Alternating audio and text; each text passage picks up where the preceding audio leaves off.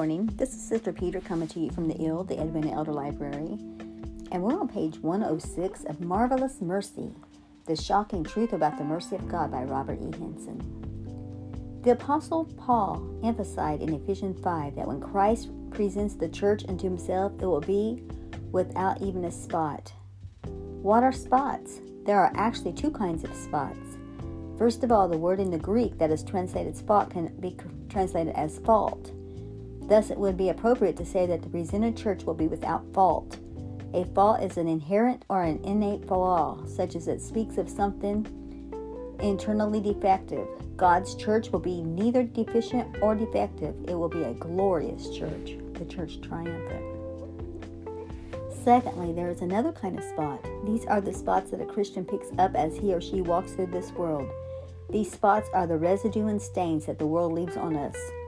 However, God has a washing process. The Lord God has a cleansing and sanctifying process in which He can absolutely bleach out every spot, whether it is an inward fall or an outward stain.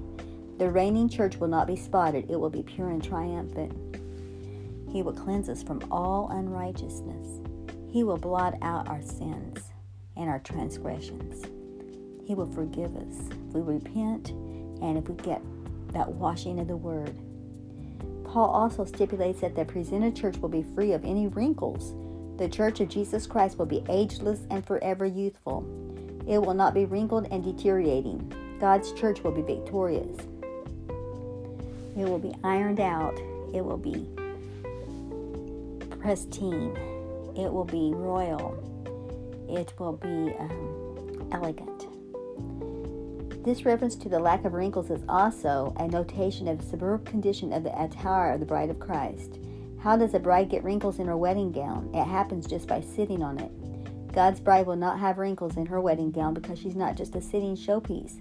She is an active agent in this world, attending to the business of the bridegroom. The church will rule and reign with Christ. To this, the Apostle John adds his testimony in 1 John 1 and 7, saying, but if you walk in the light as he is in the light, we have fellowship one with another, and the blood of Jesus Christ, his Son, cleanses us from all sin. The blood of Jesus does not just sprinkle or splatter us, it flows and it cleanses, it blots out every stain. To cleanse is to remove every particle of toxin or filth. The blood of Jesus cleanses us from all unrighteousness. Sometimes it's difficult for us to fully connect with these truths.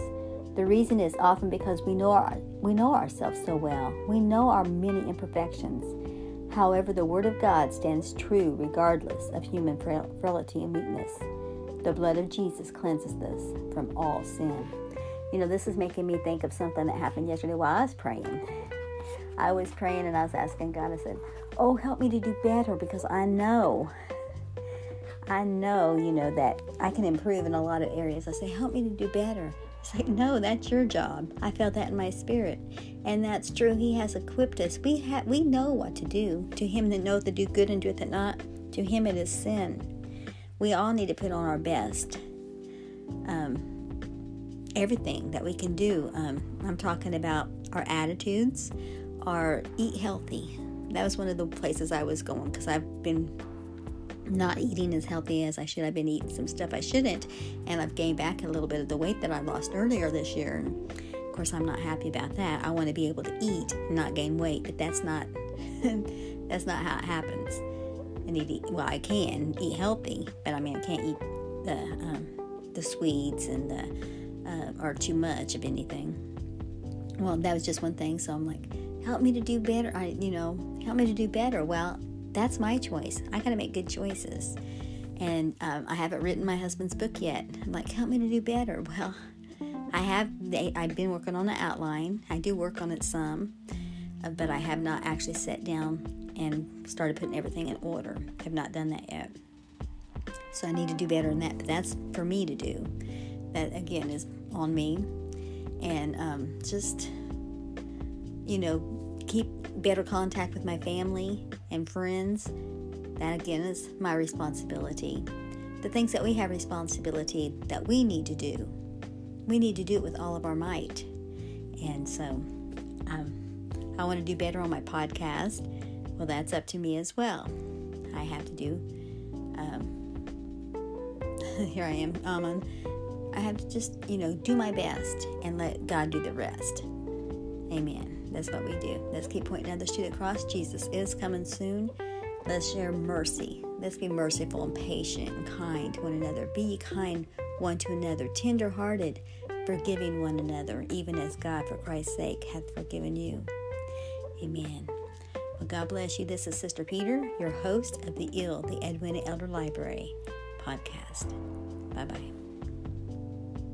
Love you.